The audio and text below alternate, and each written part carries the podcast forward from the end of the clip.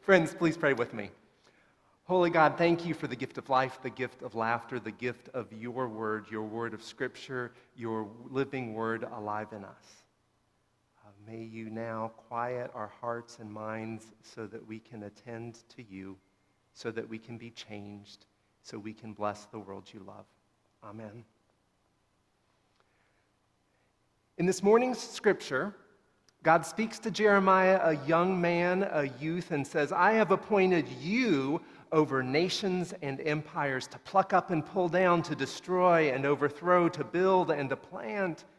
With a call like that, who among us wouldn't be a little intimidated, a little scared? Who among us wouldn't say, uh, I'm sorry, I don't really think I'm up to that today?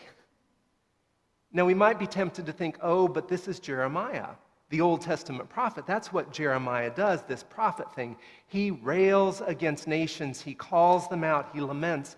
But remember, this is Jeremiah's call story. This is the very beginning for Jeremiah, before he's actually done any of that. We know, we know that he will be engaging the powers in his world for years. Jeremiah's life will span the lives of at least three kings. Jeremiah lives through King Josiah, the reformer king, who genuinely tries to do things right, some high points in the life of Judah. And then Jeremiah is there for the steep ride down with the king that follows, a rapid descent back into oppression and exploitation, and his nation's fall to an invading empire. But here in Jeremiah 1, verse 6, at the beginning, as Jeremiah says, he's just a boy. He's a young man, a youth, familiar with the troubles of his world, but standing on the threshold of the life that lies before him. And God says, I appoint you over nations and empires to pluck up and pull down, to destroy and overthrow, to build and to plant with a call like that, who among us would not be a little intimidated, a little scared? Jeremiah stands at two thresholds. The more global one is the threshold of the prophetic imagination, the uncertainty of movements and powers at work in his troubled world. Where in the world are we headed? And then there's the more particular, the threshold of calling, the particular future that is opening up even now in a particular life for a particular person, for this particular youth, as they move into that uncertain world, as they move into their life. The threshold of the prophetic imagination and the threshold of calling. Let's take those one by one. Now, the threshold of prophetic imagination, just the phrase, sounds a little intimidating. But this concept, and bear with me, the prophetic imagination, which comes from Walter Brueggemann, is one of the most useful ways I've find, found of trying to understand the prophets, the biblical prophets, Isaiah, Jeremiah, Ezekiel, and so on. Every year, the lectionary gives us some suggested scripture readings for worship, and each year we spend some time with a specific gospel and with different parts of the Bible. This year, you may have figured it out already. We're spending time with the Gospel of Luke, and we'll be spending time along the way with the prophets. I think the prophets can sometimes feel inaccessible. A lot of the time, they rail and wail, doom and gloom, fire and brimstone. Where's the hope in that? In those ancient laments, how do we even get a toehold in all that to find a word for today? Well, what Walter Brueggemann says is this the prophetic imagination, the prophet, essentially does two things. The prophetic imagination looks around the world as it is, and first, it announces what's wrong in the world and says it must come to an end. And then, second, it does that to make way for the new thing that God is doing even now. Something must come to an end so that something new can come to life. Oppression must give way so that freedom can be born. This is a word of hope. God is not bound to the structures and powers that currently hold sway in the world. God is free to tear down what must come down. God is free to build and plant a new world, a new creation. The prophetic imagination looks with clear and honest eyes at the world as it is and envisions an alternative consciousness, an alternative community. The prophetic imagination responds to the cry of a people hurting in the world as it is and calls to life a world where all can live free. As Kenyatta Gilbert says, the prophetic imagination invites us to pull down the forces that frustrate God's will for life, and then it calls all those who would help rebuild lives in a broken world. So, as we spend some time with the prophets this year, every time we come to them, I want us to ask two questions in what we find there What is wrong and must be dismantled and torn down? What new thing is coming to life?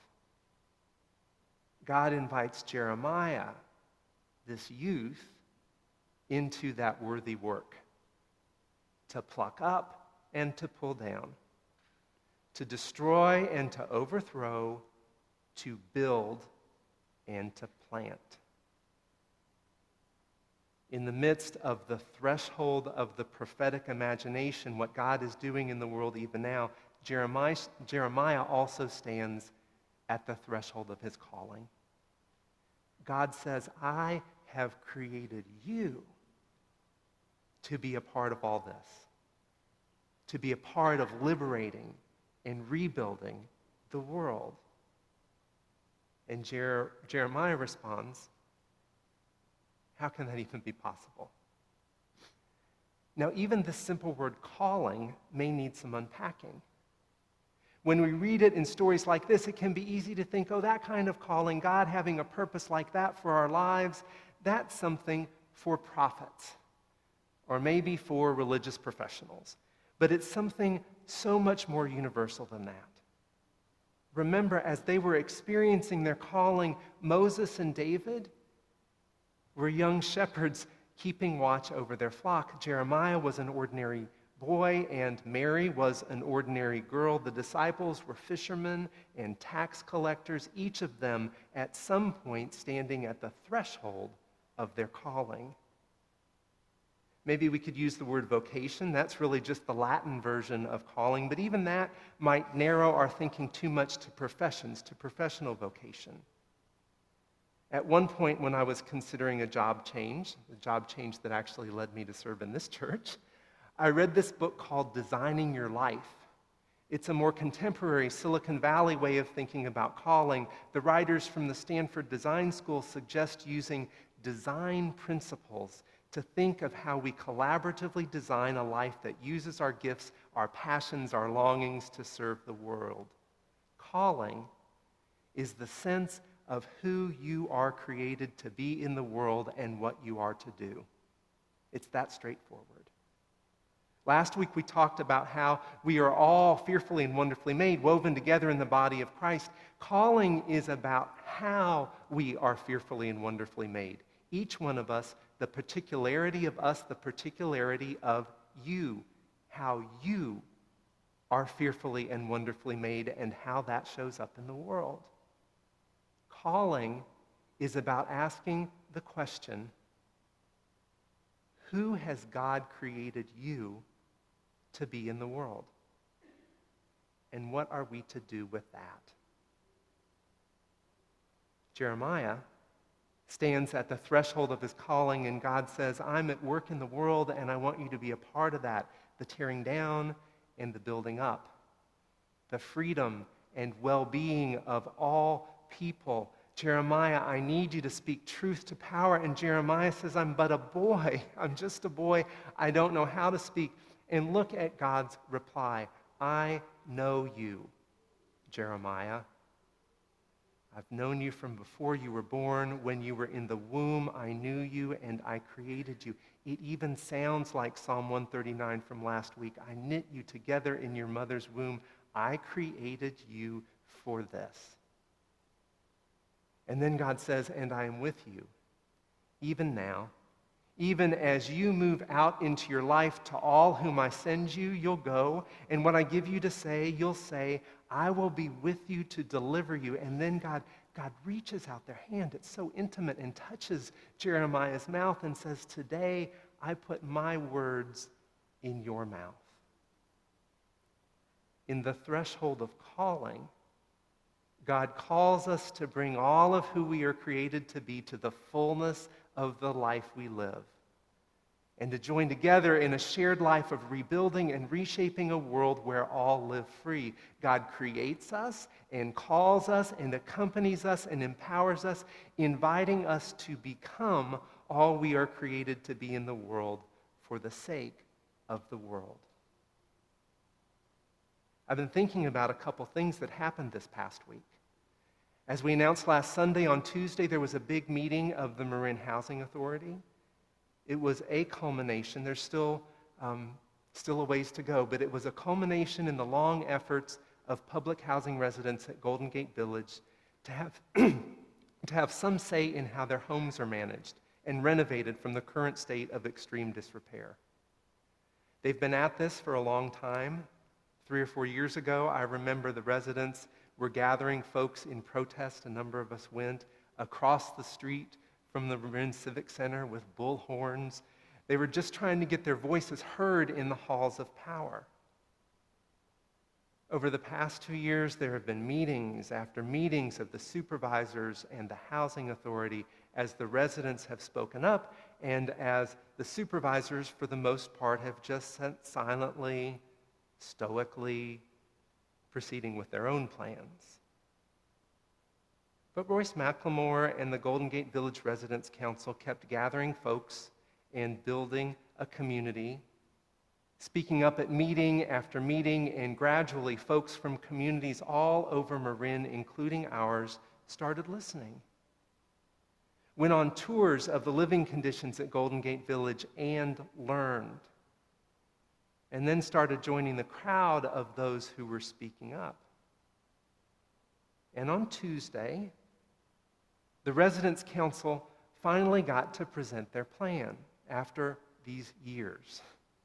For more than an hour, at the Housing Authority meeting, they had the floor. Royce McLemore presented the Residents' Council plan with their architects and their lawyers and experts and then Golden Gate Village residents took their turn and spoke up, and then community members, Marin City clergy spoke, and folks from all over Marin County spoke up. From our congregation, Tom McAfee, Barbara Rothkrug, Peter Anderson, Lindsay McClurg spoke up, and when the supervisors closed public comment, Sue Neal, Ron Vestal, Bonnie Kunstler, Royce Truex, and others were still standing in line. Standing in line like you do on Zoom. With a community gathered over several years of steady work, the Golden Gate Village residents spoke of what needed to come to an end.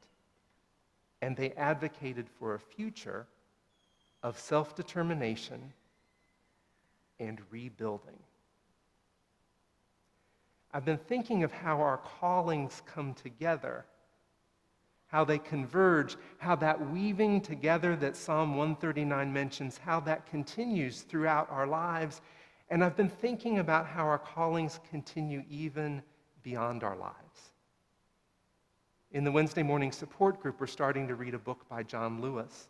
And in the early pages, he reminds us that the work we do won't be completed in our lifetime. I've heard that before. But for the first time, for the first time, I thought, of course. Of course, the work isn't completed in our lifetime because if it was, what would be left for the generations who follow to do? Our calling is our part. A little over a week ago, April Hughes called to let me know that a seminary family was having a baby. and to ask if the deacons could help provide meals. We sent that request on to Mary and Lisa and Ann Poor and the deacons, and they said, Of course. And a week ago, on Thursday and Friday, the seminary community brought the family meals. And on Saturday and Sunday, our deacons brought the meals, and somewhere in there, a little girl was born. And her older brothers and sisters had hot meals while mom and dad did the new baby mom and dad things. And I've wondered this little girl, what is she fearfully and wonderfully created to be and to do? How will her life flow out of these lives and all this love? On Thursday, Mary Waitchen forwarded me an opinion piece that Amanda Gorman wrote in the New York Times, reflecting back on January 20th, reflecting back on the poem she wrote for and then read at last year's presidential inauguration. Do you know that she almost backed out of reading that poem? Amanda Gorman writes that she almost declined to be the inaugural poet because she was scared, terrified. Scared, she says, of failing my people, of failing my poetry, and there was COVID. And also, she knew she would become a highly visible black person with no Secret Service protection speaking at the Capitol just days after white supremacists had stormed the Capitol. Amanda Gorman thought long and hard and thought about her fear and came to this realization.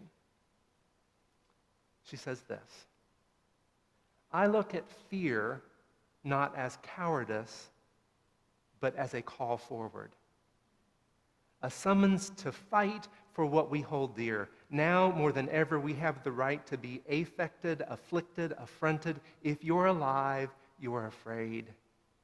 If you're not afraid, you're not paying attention. The only thing we have to fear is having no fear itself, having no feeling on behalf of whom and what we have lost, on behalf of whom and what we love. She listened to the call of her ancestors who had fought for freedom and Amanda Gorman read her poem. Reflecting on the year that has passed since that momentous day, here's what she says that she found. What I found waiting beyond my fear was every person who searched beyond their own fears to find space for hope in their lives, who welcomed the impact of a poem into protest hospitals, classrooms, conversations, living rooms, offices, art, we could say a women's retreat, invited that poem into all manner of moments. She says, I may have worked on the words, but it was other people who put those words to work. At the threshold of the prophetic imagination and the threshold of calling, God calls us to engage the work of remaking a world. That means dismantling destructive powers. That means planting and building something new. That also means being honest enough and brave enough to look at ourselves and to see what we can do to speak and to love, to pluck up and to pull down, to dismantle and to overthrow, to build and to plant, and to do all that with God's help together.